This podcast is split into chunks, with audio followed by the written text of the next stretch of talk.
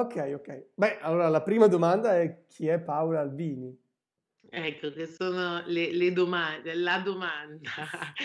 Ma che Paolo Albini continuo a, a, indagarlo ogni giorno, direi, perché comunque eh, non, non, ci si conosce mai fino in fondo. Eh, ti risponderei che è una che ha intrapreso un sacco di strade nella vita, che è sempre stata piena di interessi e, molto affamata di esperienze di, eh, di, vita, appunto, e apparentemente tutte queste strade mh, mhmm, erano strade che imboccavo senza avere ben chiara una direzione, quindi per molti anni mi sono sempre sembrate eh, strade divergenti, fino a quando non... Eh, un po' per rispondere a una promessa fatta a un regista, perché io ho lavorato tra queste tante strade, eh, una delle strade maestre è stato il teatro, uh-huh. e, e, questo regista mi aveva fatto promettere che sarei andata alla ricerca delle mie radici un giorno, nel senso che lui conosceva molto bene mio nonno, io eh, abituata quasi insomma a vivere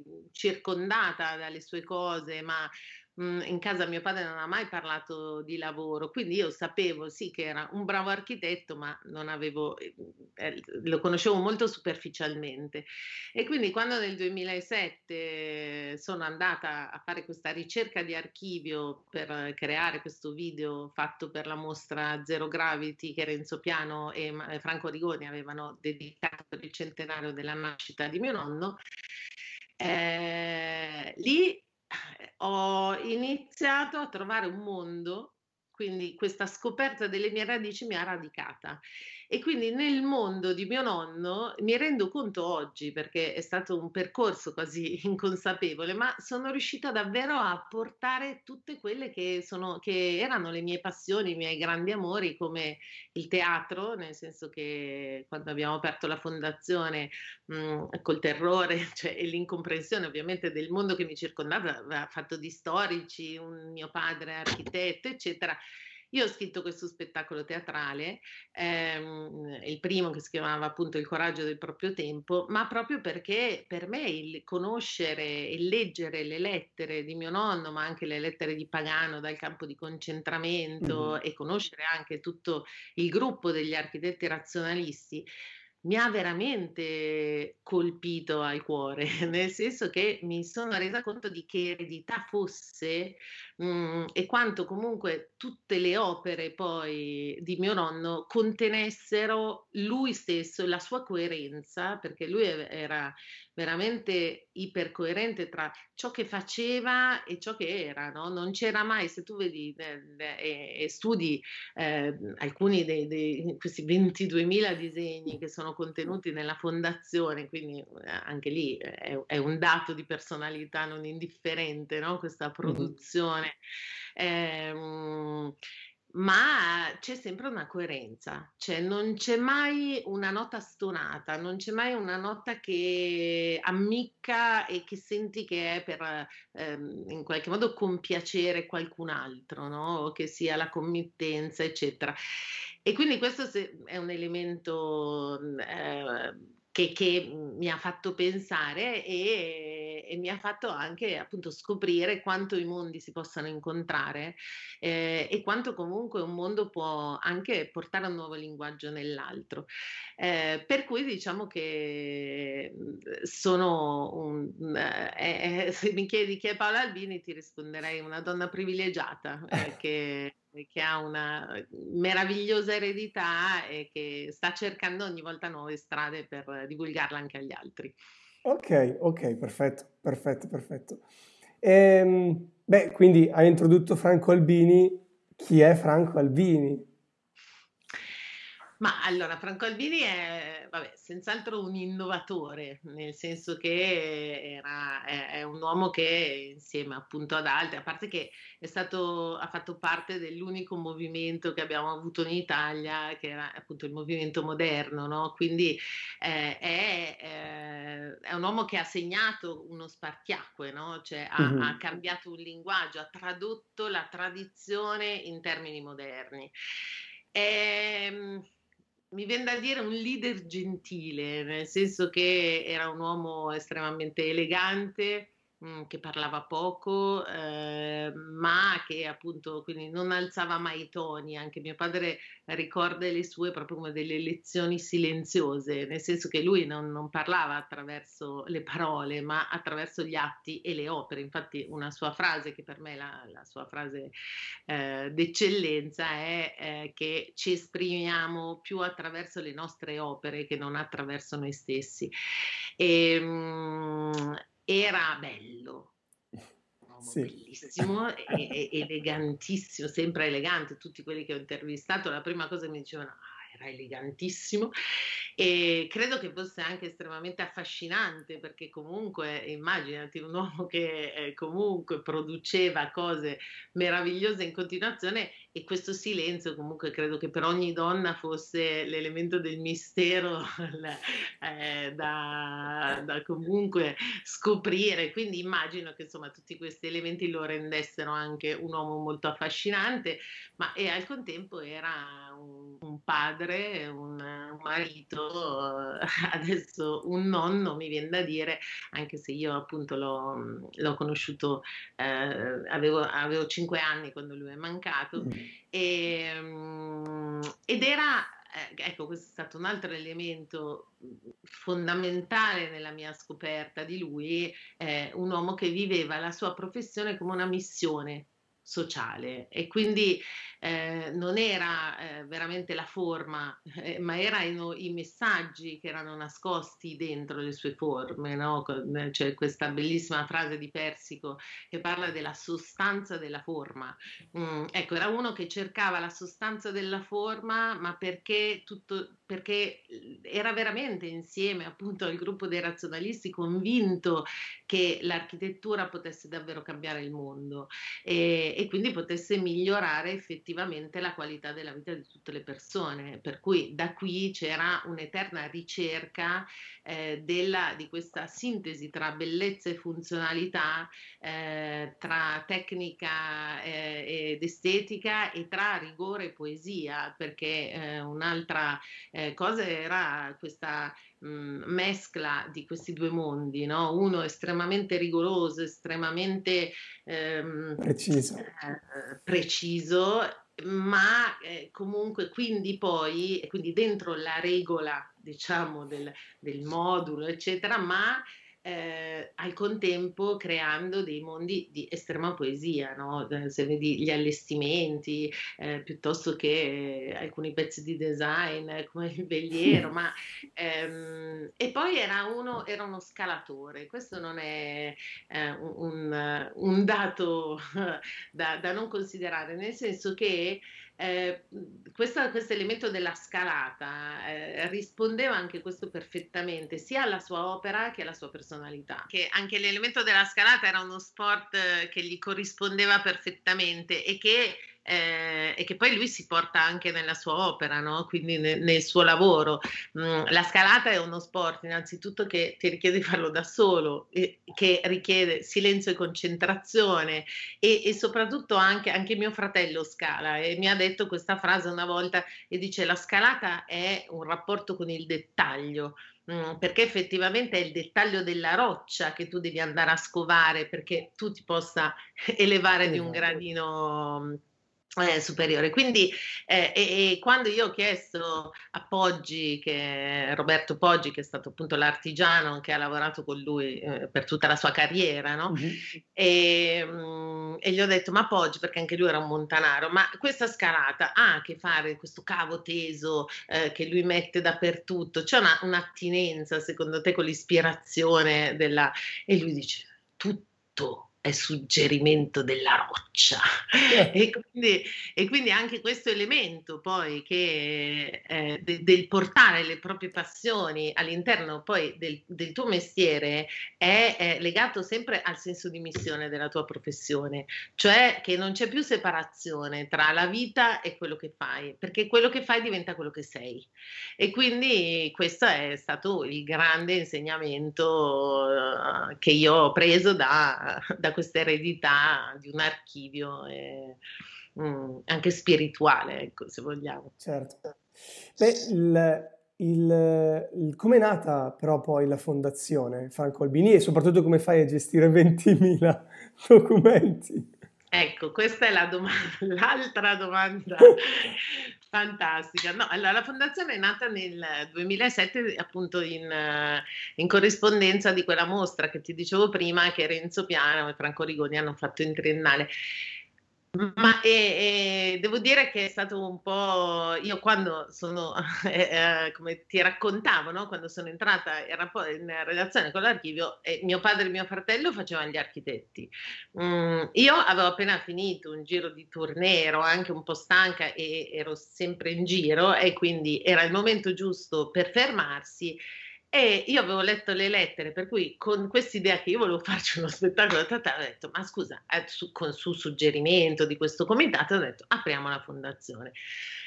E, ehm, e, quindi la domanda chiave della fondazione è sempre stata quella di um, capire come rendere contemporaneo un archivio, no? come renderlo utile alla contemporaneità, eh, perché l'archivio normalmente ha questa accezione polverosa e statica, no?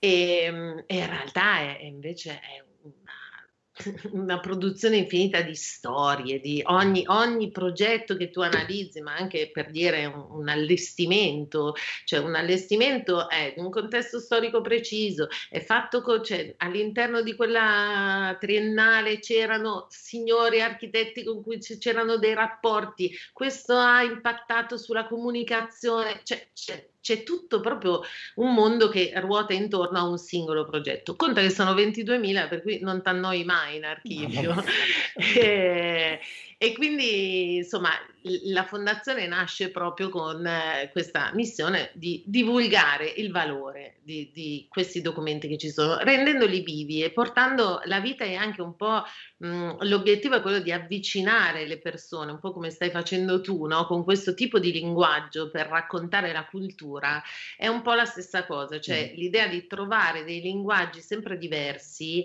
che possano comunque coinvolgere lo spettatore o il visitatore anche in termini emotivi motivi perché tu lo cali in una storia prima di tutto di un uomo di un uomo che poteva essere un uomo come noi, anzi era molto giovane quando ha iniziato, ha iniziato in tempo di guerra, ha trovato un sacco di ostacoli alla, al, perché eh, i razionalisti, come tu sai, no, sono stati ghettizzati un po' sì. nel, nelle... Ha rischiato anche di morire. Eh? Ha rischiato di morire qualche Oltre volta. Che ha rischiato di morire perché poi appunto ecco anche lì c'era il messaggio poi eh, eh, il messaggio nella bottiglia racchiuso dentro le opere in quell'epoca era proprio eh, un po' di, di eh, cioè antifascista in qualche modo contro il monumentalismo del, del fascismo e quindi so, sotto le righe. Rischiosissimo esatto. rischiosissimo e poi comunque eh, non gli davano sicuramente da progettare delle opere pubbliche per cui erano in qualche modo ghettizzati a lavorare nelle triennali o nelle fiere.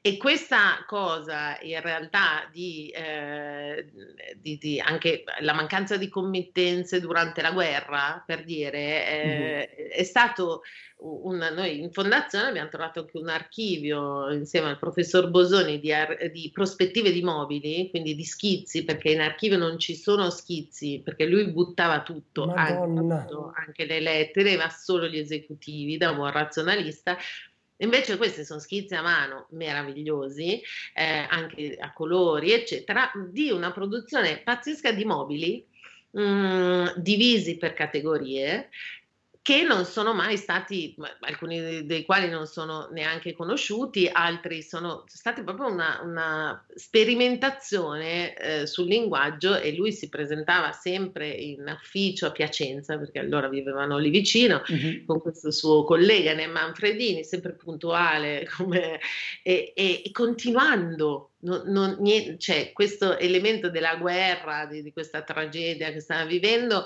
è stato proprio quello che ha prodotto le, le, cose più innovative e le cose più interessanti, perché quegli anni lì sono stati più interessanti, che poi nel dopoguerra hanno insomma, preso la loro strada. strada. Ok, ok, ok, ok. E all'interno della fondazione c'è stata una sorta di evoluzione con l'Academy.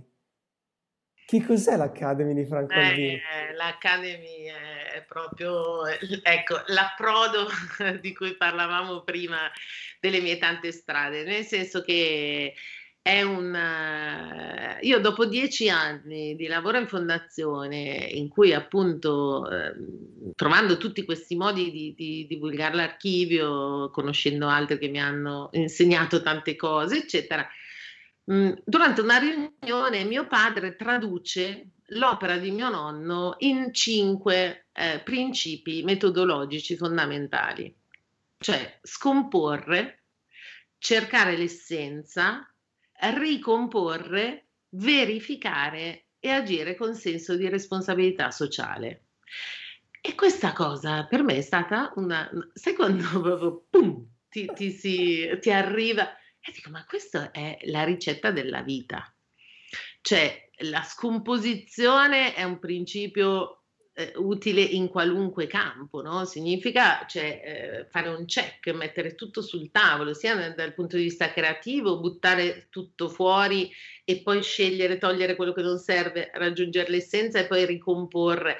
E, e significa il partire da quello che hai, dall'esistente, mh, mm, per togliere sempre e, e, ritradurlo in un linguaggio eh, contemporaneo. Mm-hmm. Eh, ma è anche un principio poi che vale in relazione ai problemi, cioè che scomporre il problema in parti ti aiuta a eh, essere, renderli meno oscillanti, eh, eh, è un principio che vale eh, anche, eh, insomma, io credo è il primo step per un, un, un processo di evoluzione, L- la ricerca dell'essenza, eh, sia in termini personali, cioè chi sono, che cosa voglio veramente eh, e dove voglio andare e anche in termini poi progettuali è la stessa cosa e, ehm, e la ricomposizione è la trasformazione, cioè il, il fatto di ehm, dopo, dopo aver trovato l'essenza allora sì che puoi trovare il tuo la, la, la, tua strada, però hai sempre bisogno di verificarla e quindi di monitorarla e l'agire con senso di responsabilità sociale corrisponde a quel senso di missione di cui parlavamo prima che rende la vita eh, degna di essere vissuta. Eh, tra l'altro missione in giapponese, non so se lo sai, si dice shimei, che significa letteralmente usare la propria vita. E usare la propria vita è quando comunque sai e, e hai eh, raggiunto la consapevolezza che tu non sei da solo, cioè e che quindi quello che tu fai o non fai impatta necessariamente sulla vita degli altri e che hai il potere comunque di cambiare anche un piccolo pezzettino del tuo contesto. Ora, tutti questi principi mh, mm, sono diventati un po' la, la guida eh, e la traccia eh, partendo dall'ispirazione di Albini, quindi lui come uomo, la sua forma mentis, eh, cos'è, cioè, come ragionava e la sua opera, per accompagnare le persone a fare dei percorsi di eh, consapevolezza che usano strumenti interdisciplinari come il teatro, cioè ovviamente il design in primis, no? E certo. la storia sua, ma eh, il, anche il teatro, il design thinking, il coaching eh, e eh, il, il um, anche strumenti video, quindi collaboriamo anche con un regista e la scrittura. Eh, quindi eh, si è creato un pool di professionisti interdisciplinari in ambito interdisciplinare eh, con cui facciamo sempre dei percorsi che vogliono rispondere a un determinato bisogno. Quindi il percorso è sempre, diciamo che il metodo è sempre la base, ma poi gli strumenti e il percorso lo customizziamo a seconda appunto di quello che è il bisogno. E stiamo facendo veramente delle cose ma davvero meravigliose, collaborando con eh, il Politecnico da una parte, quindi con studenti e con eh, intercultura, quindi il tema dell'interculturalità anche che emerge eh, in maniera sì, costante.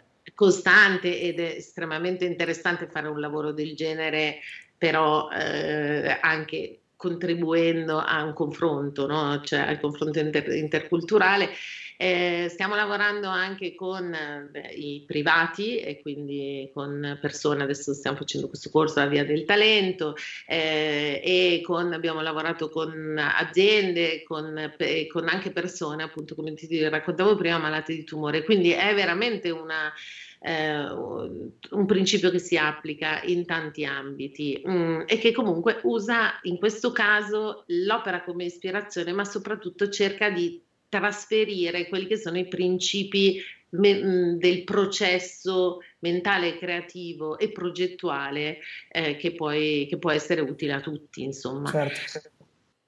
Praticamente avete portato la filosofia progettuale di Franco Albini all'interno di eh, non solo diciamo, il progetto, ma tanti campi diversi praticamente.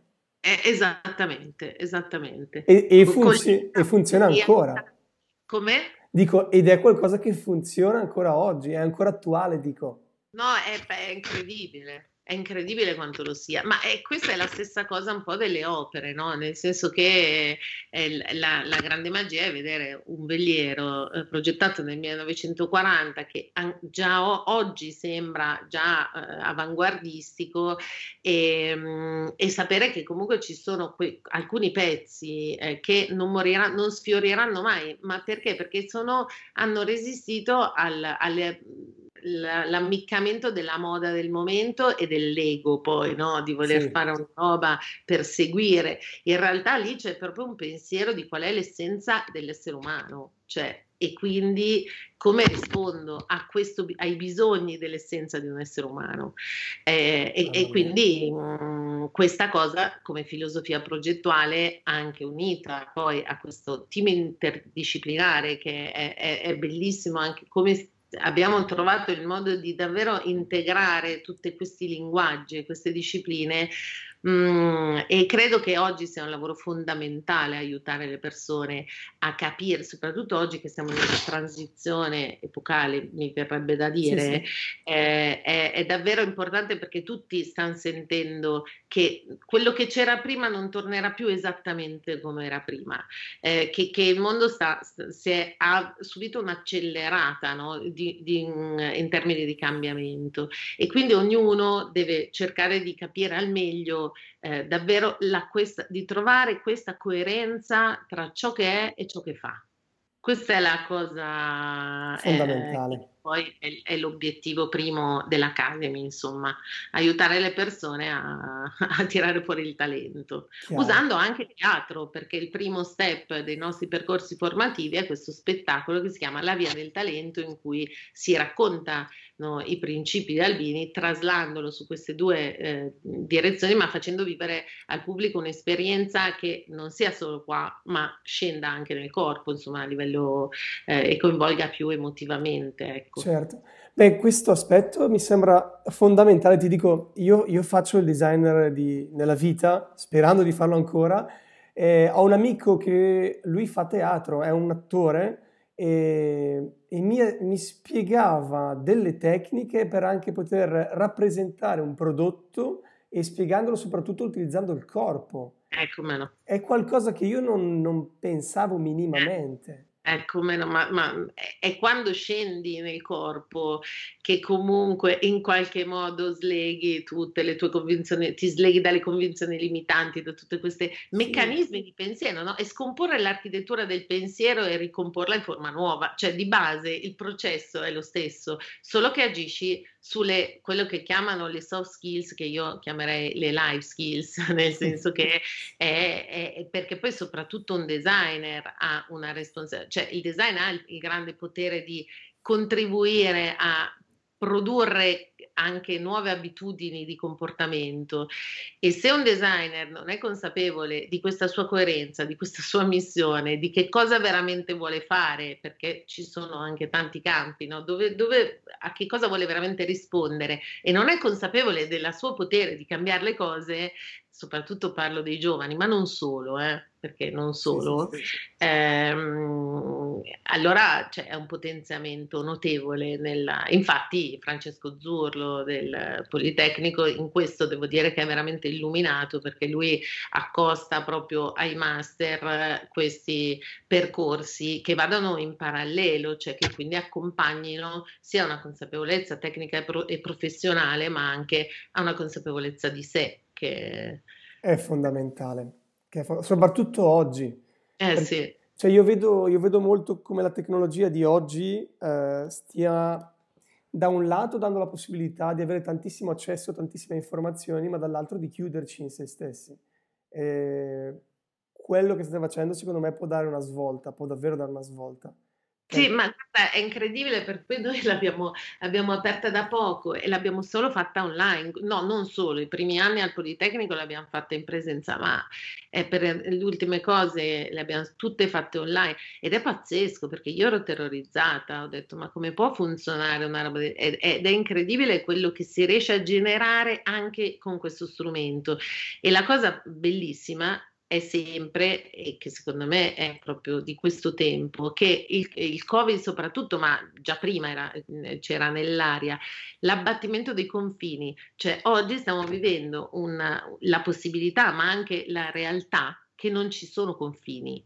E quindi questo strumento comunque, che comunque funziona si genera una, pasta umana pazzesca, anche se parli con uno schermo, eh, ti dà la possibilità anche di uscire oltre confine, di mettere insieme le persone, che è una eh, delle sì, cose. Sì, sì, sì. E andando avanti, io nello scrivere delle domande, a, a, parte il fatto che, ah ecco, due cose, ti sei mai reso conto che Franco Albini da giovane sembra Walt Disney? Veramente? Sì, circa Walt Disney da giovane è uguale. Ma quale, quale foto hai visto? Del... Perché lui è diversissimo. La classica nelle... foto in cui è appoggiato su una colonna praticamente. Ah sì, quella di Irving Penn. Con eh, i classici bar. Di, eh, sì, di fianco sì. alla finestra. È Walt Disney, Walt... porca vacca. No, no, non me ne ero mai resa conto. Perché Walt Disney, di solito tu vedi le immagini degli ultimi anni, le immagini degli ultimi anni è una persona completamente diversa, ma da giovane sono molto simili. Adesso mi vado a vedere la foto. sì, va bene, va bene. Che non è male vuol dire. era un bell'uomo, sì, sì, sì, era un bell'uomo, era un bell'uomo. Era un bell'uomo, aveva un atteggiamento molto No, era amicale. molto signore, sì, sì, vuol dire era un bel personaggio. Esatto, sì. esatto, esatto, esatto. Cercando tra le domande, ti giuro mi è venuta la pelle d'oca perché andando a vedere, a parte che conoscevo già i prodotti, però cioè, ci sono delle cose veramente che sono fuori dal tempo, ok? Cioè, la Radio Crystal io ho fatto un, un, l'ho aggiunta leggermente in un capitolo che si chiama Design High Tech, ma è spaventoso vedere l'anno in cui hanno prodotto sto, sta radio. No, cioè, io quella radio l'amo, cioè per me adesso Cassina l'ha rimessa in produzione. Tra l'altro, per fortuna abbiamo trovato dei disegni precedenti in cui, cioè, o, o, postumi, forse postumi, a quel prototipo del 38, che poi di fatto era una vecchia radio in legno, eh, un regalo di nozze che lui ha smontato ha cercato l'essenza, cioè eh. quindi le componenti elettriche, che per lui era l'unica cosa che valesse la pena mostrare, perché lui mostrava la funzione, no? E infatti, ma tutto il suo design è così, tira fuori ciò che sta dentro, tira fuori la struttura portante e la rende visibile, no? In un'epoca in cui non era, non no. era utile. E, ehm, e, qui, e, poi l'ha, rimontata in lastre di cristallo e quella è solo che ovviamente la radio, il prototipo ha la tecnologia del 38. Per fortuna poi abbiamo visto che invece lui aveva anche lavorato su delle radio in cui c'è un, il box chiuso, il box sopra nero, mm, perché poi adesso è una radio che Cassini ha rimesso in produzione, ovviamente con la tecnologia però di oggi all'interno di questo box. E se non ci fosse stata questa eh, verifica che lui ha fatto cambiando la, la, la, struttura, non avremmo potuto metterla in produzione perché non sarebbe stata come l'originale. Ma ti dico che mi ha mandato una foto di quella radio in vetrina e cioè, io mi sono commossa perché quella è un'icona, eh, anche se non è una parola che io adori, nel, ma è un'icona perché racchiude per me tutto, cioè c'è dentro tutto il suo mondo, c'è dentro tutto il suo processo, c'è questa cosa di partire da ciò che hai, da, da, dalla casa, mia nonna, figurati, anche l'argenteria se l'è vista ehm, eh, fondere tutta per fare altre posate, quindi cioè, lui sperimentava su, su quello che, che, poi aveva in casa, no? non credo che poi si lamentasse mia nonna, perché comunque comunque eh, gli, gli, arrivavano delle cose anche interessanti. Mm, però è, è, è, un pezzo veramente fantastico. È, no, è quel pezzo che è fuori dal tempo, è proprio, io sono scioccato da questa cosa perché tu vedi l'oggetto e puoi chiedere a chiunque di che anno sto, in che anno è stato prodotto e nessuno ti dirà che è degli anni 30 o fine anni 30, è impossibile. E infatti quando facciamo le visite guidate in fondazione io chiedo, secondo voi di che anno è questa? eh, sì, perché effettivamente... È...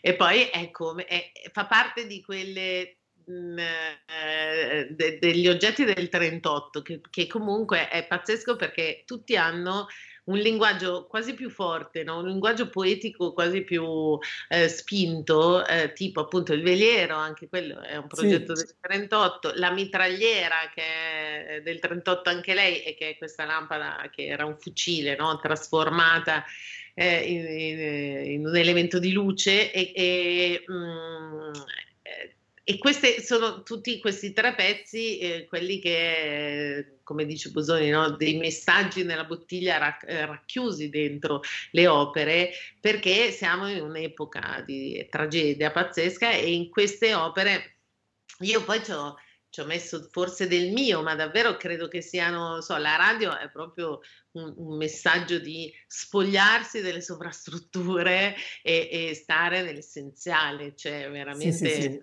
È, è, la dimostrazione della sua filosofia praticamente. Assolutamente, lei, lei è proprio...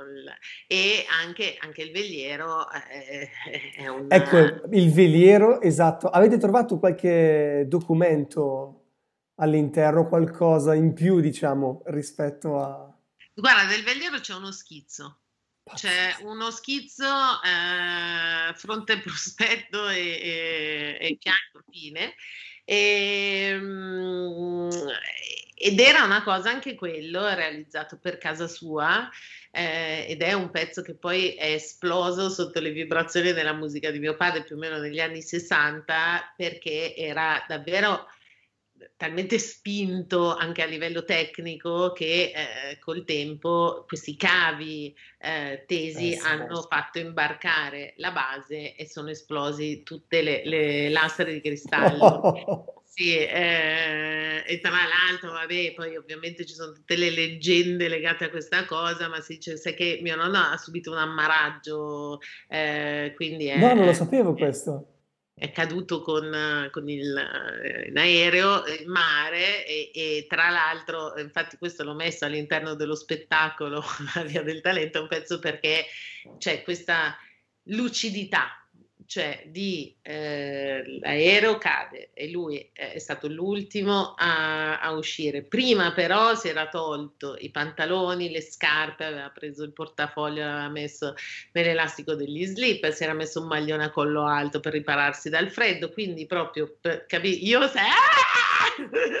cioè, cioè, mi sarei buttata nella cosa poi si è messo sulla coda dell'aeroplano aspettando che l'aeroplano eh, andasse a, e poi si è buttato solo all'ultimo, salvando anche delle vite, mh, mm, perché c'erano squali dappertutto la gente che si agitava in preda alla paura, eccetera, veniva il, lo squalo, agguantava le gambe, no? aveva una presa. Quindi lui, a chi poteva, quelli intorno a lui, diceva mettete via morto, così lo squalo non ha appigli per prendervi e hanno dovuto rimanere, insomma è stato ovviamente immagino un bel trauma. E, ehm, e, questo poi c'è stato il 68 quindi lui è andato un po' in crisi perché eh, lui era sempre per andare avanti era se, però c'è questa cosa di andare avanti facendo tabula rasa di tutto ciò che c'era prima lo, lo aveva un po' scompensato. Insomma si dice che in corrispondenza più o meno di questi episodi,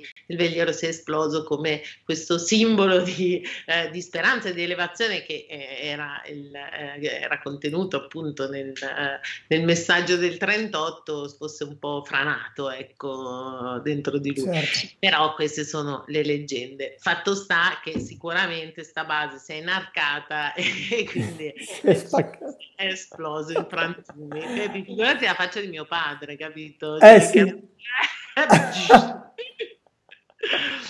Mamma mia, pazzesco, pazzesco, pazzesco. Sì, a quante vite ha vissuto? Perché ne ha eh. viste tante? Eh, eh sì, eh sì, ne, ne ha vissute tante. Poi anche molto, molto diversa, appunto. C'è la guerra, poi il 29 c'è stata tutta la crisi. Lui nel 29 si è, eh, lavorava per Gio Ponti, poi dopo la crisi lui si è messo in proprio, capito? Anche questo, che scelta coraggiosa è. Eh, quindi eh, per mantenere la famiglia che era andata sul lastrico perché mm, eh, quindi eh, cioè, ne ha passate poi dopo la guerra e poi dopo la guerra il boom del, del design, il boom economico, eh, eh, 68 e poi, e poi, il Parkinson che è stata un'altra cosa mm, che mi ha toccato profondamente perché dici, un uomo che si è espresso tutta la vita attraverso il disegno, perché era il suo mezzo di espressione, dato che parlava poco, che non riesce più a comandare l'andamento della mano. Mano. Eh, e quindi, però, però ha lasciato, cioè, ha lasciato de- de- delle cose per cui eh, ti dico, ma io, io, poi veramente mi rendo conto che oggi sono una nipote innamorata perché comunque ho davvero stretto un legame con lui che forse non avrei avuto modo di stringere in vita, non lo so. E quindi per questo è, diventa così eh, forte la, l'esigenza di lasciare anche tu qualcosa a qualcuno, no? E secondo me io mi avvalgo solo di quello che ha fatto, cioè il grande, il grande grande, veramente, lo porto insomma co- con i miei mezzi, però lo ritengo molto importante, ecco, una missione. Ok, ok, ok, ok. okay.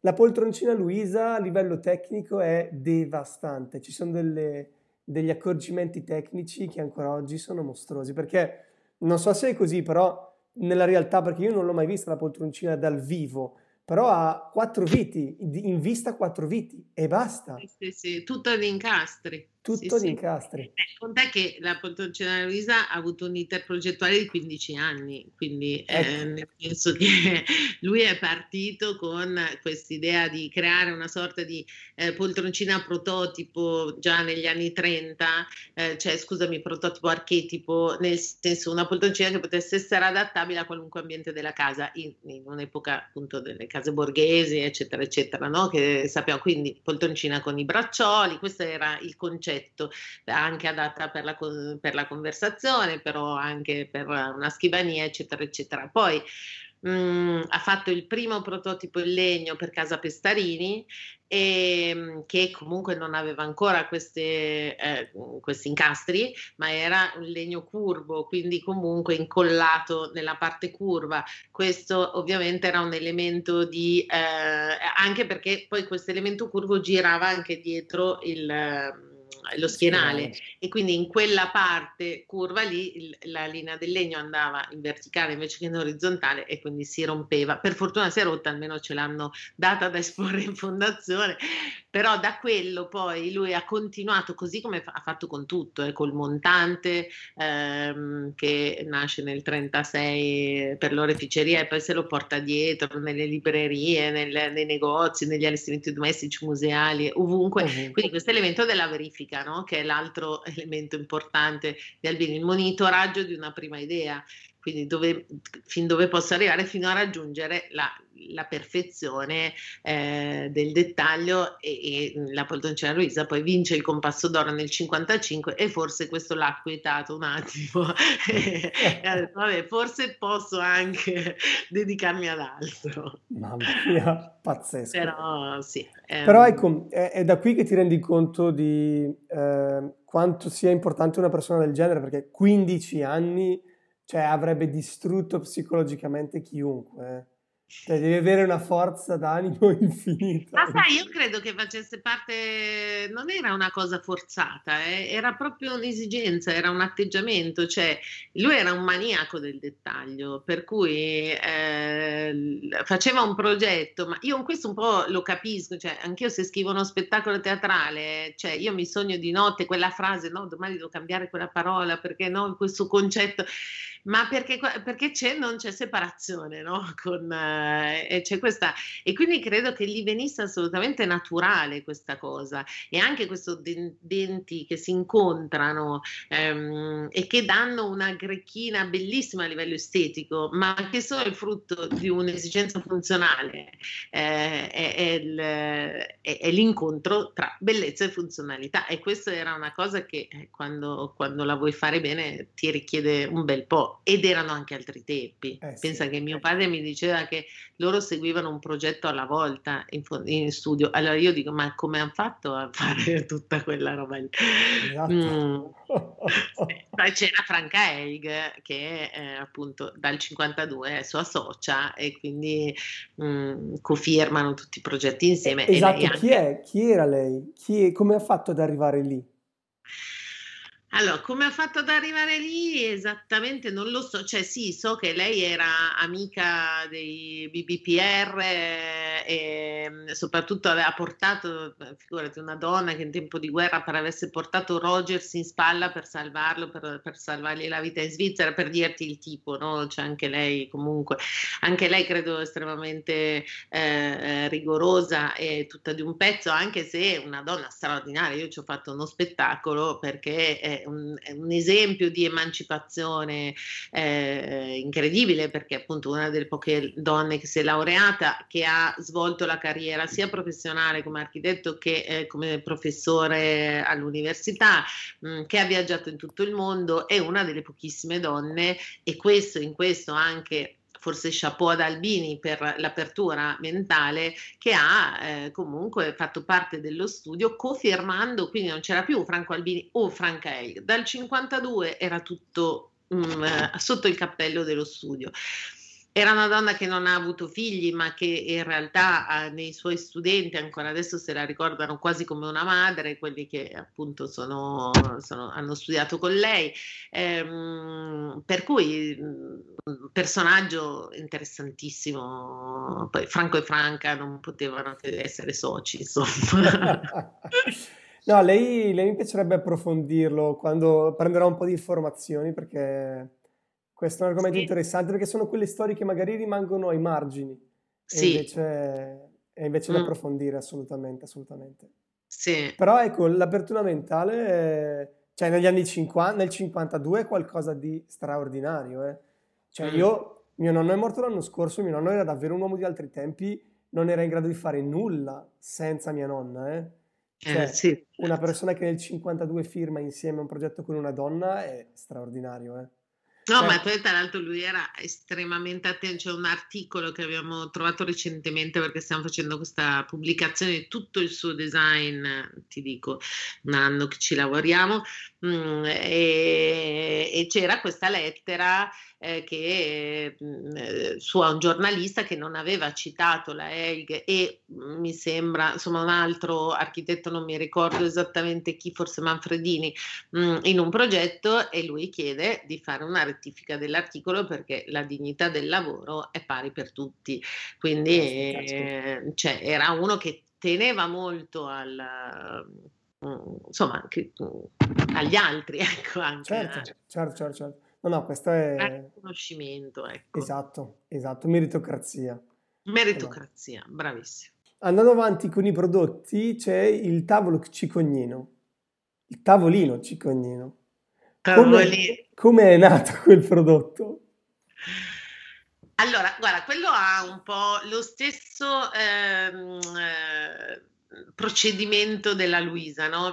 Anche la Luisa, se l'hai analizzata per fare il concorso, ha l'inspessimento del legno solo dove serve, cioè quindi solo dove ci sono i punti di carico più importanti. Il ciconino è la stessa cosa e sostanzialmente è un po' mh, il prodotto sempre di questa ricerca della, eh, del minimo degli appoggi possibili anche perché è un tavolino con tre gambe soltanto, quindi invece di quattro, e dove una, ehm, una gamba si prolunga fino a diventare manico becco, no? cosa che anche nella Luisa la gamba si prolunga e diventa un pezzo del bracciolo poi, sì. no? quindi diciamo che c'è sempre appunto questa coerenza e, ehm, ed è l'idea era di avere una mano libera quando tu portavi in giro le cose, no? il caffè, eccetera, quindi si chiama servo muto eh, per, per, quello e, e, quindi anziché fare appunto un vassoio che, che, che però è molto bello se tu vedi gli incastri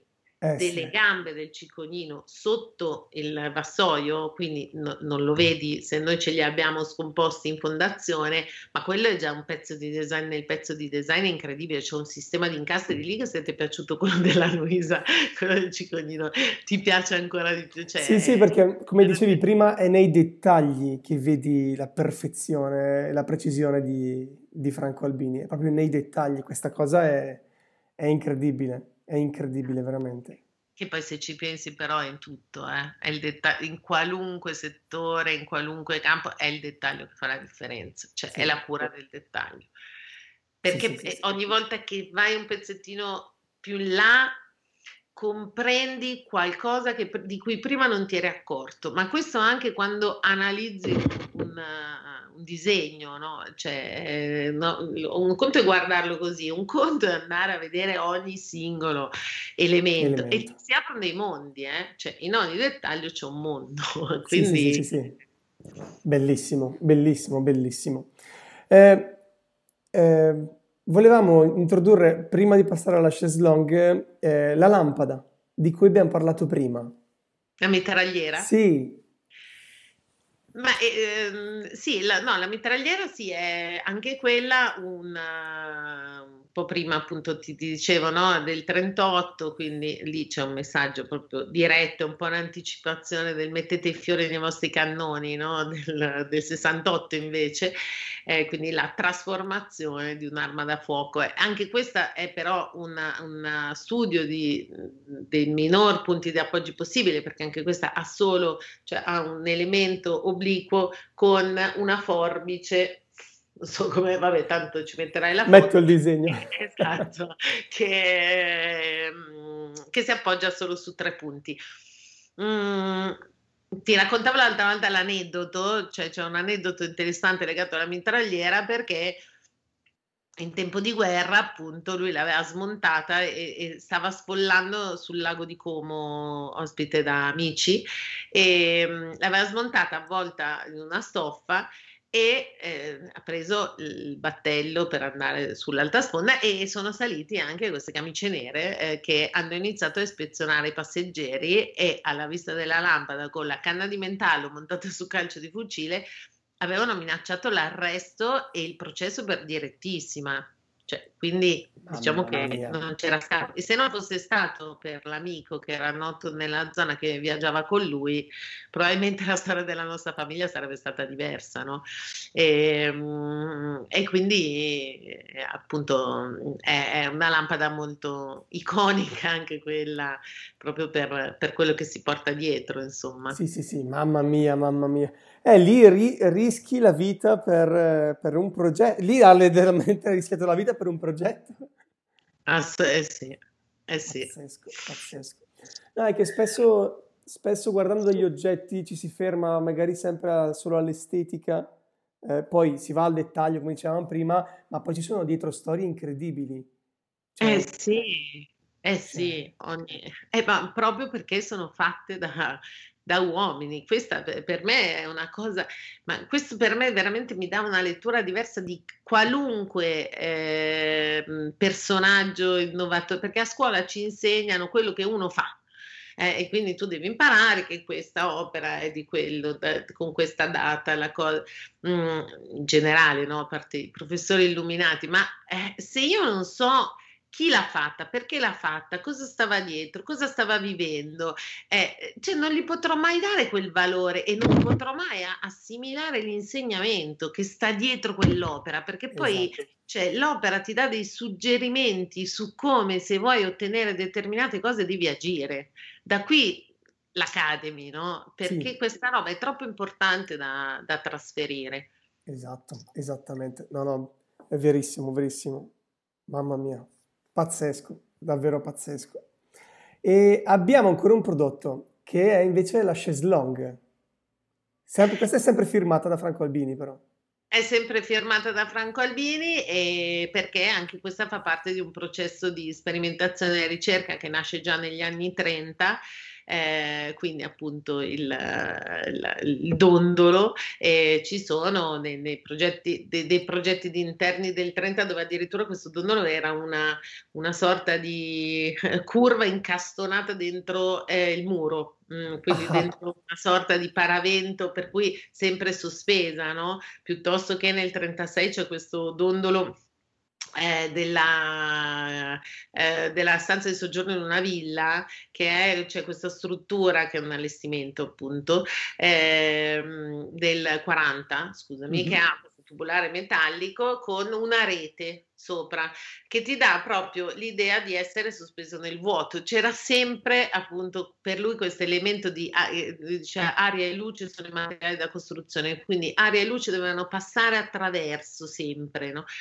E, ehm, e poi vabbè c'è, c'è questo, questa che è, eh, mi pare del 58, che adesso è stata prodotta da Cassina, Cassina ha fatto la linea maestri, nella linea maestri c'è il Vegliero, adesso la radio, ci sono, c'è la Tre Pezzi, la Luisa, insomma mh, sono 11 pezzi prodotti o più. E, mh, e quindi eh, si è passato poi da, eh, lui ha fatto questa, quest'altro mh, cheslong in ferro fatta per casa sua eh, negli anni 30 e poi si è arrivato a questa invece che, che è un prototipo in legno poi adesso eh, riedito che prima era stato messo in produzione da Poggi eh, molto bello in cui appunto c'è anche questo, questo cono in mezzo che sempre l'idea di, di, disegnare lo spazio anche in verticale, no? quindi ci do, c'è sempre questi elementi mh, mm, che ti danno l'idea della sospensione, della, come diceva Piano, della uh, sfida alla legge di gravità. E, mh, mm, e, e il, la chaise longue è... Mh, mm, non so, non saprei che, che cos'altro dirti della Cheslon se non che è un bellissimo pezzo con l'imbottito che puoi piegare, ripiegare, portarti via, cioè, eh, cambiare sotto a, a, un bellissimo disegno anche eh, di, mm, eh, di, di questo, questa mm, corda che si lega alla struttura portante. Sì, sì, sì, sì. Questo, ok, ok, ok, ok. No, Noi... no, se hai curiosità eh, sulla no, vabbè, sulla, no, sulla Cheslong sono... No, no, questo, questo. No, mi, mi serviva giusto avere mm, qualche informazione così. No, ma va benissimo, va benissimo, benissimo. C'è un elemento che è da parete a soffitto. Da parete a soffitto, sì, quella che anche questa è in produzione di Cassina, si chiama l'infinito. Esatto. Questa è modulare, ma sempre con quel principio no? del, del, disegnare lo spazio in verticale che nasce mm, con, con l'oreficeria e si porta dietro poi in, ovunque. Ovunque mm, e quindi questa sì è un, un, modulo che mm, può essere ripetuto e in questo caso va da soffitto a pavimento quindi sta insieme anche dalla pressione di, di soffitto e pavimento.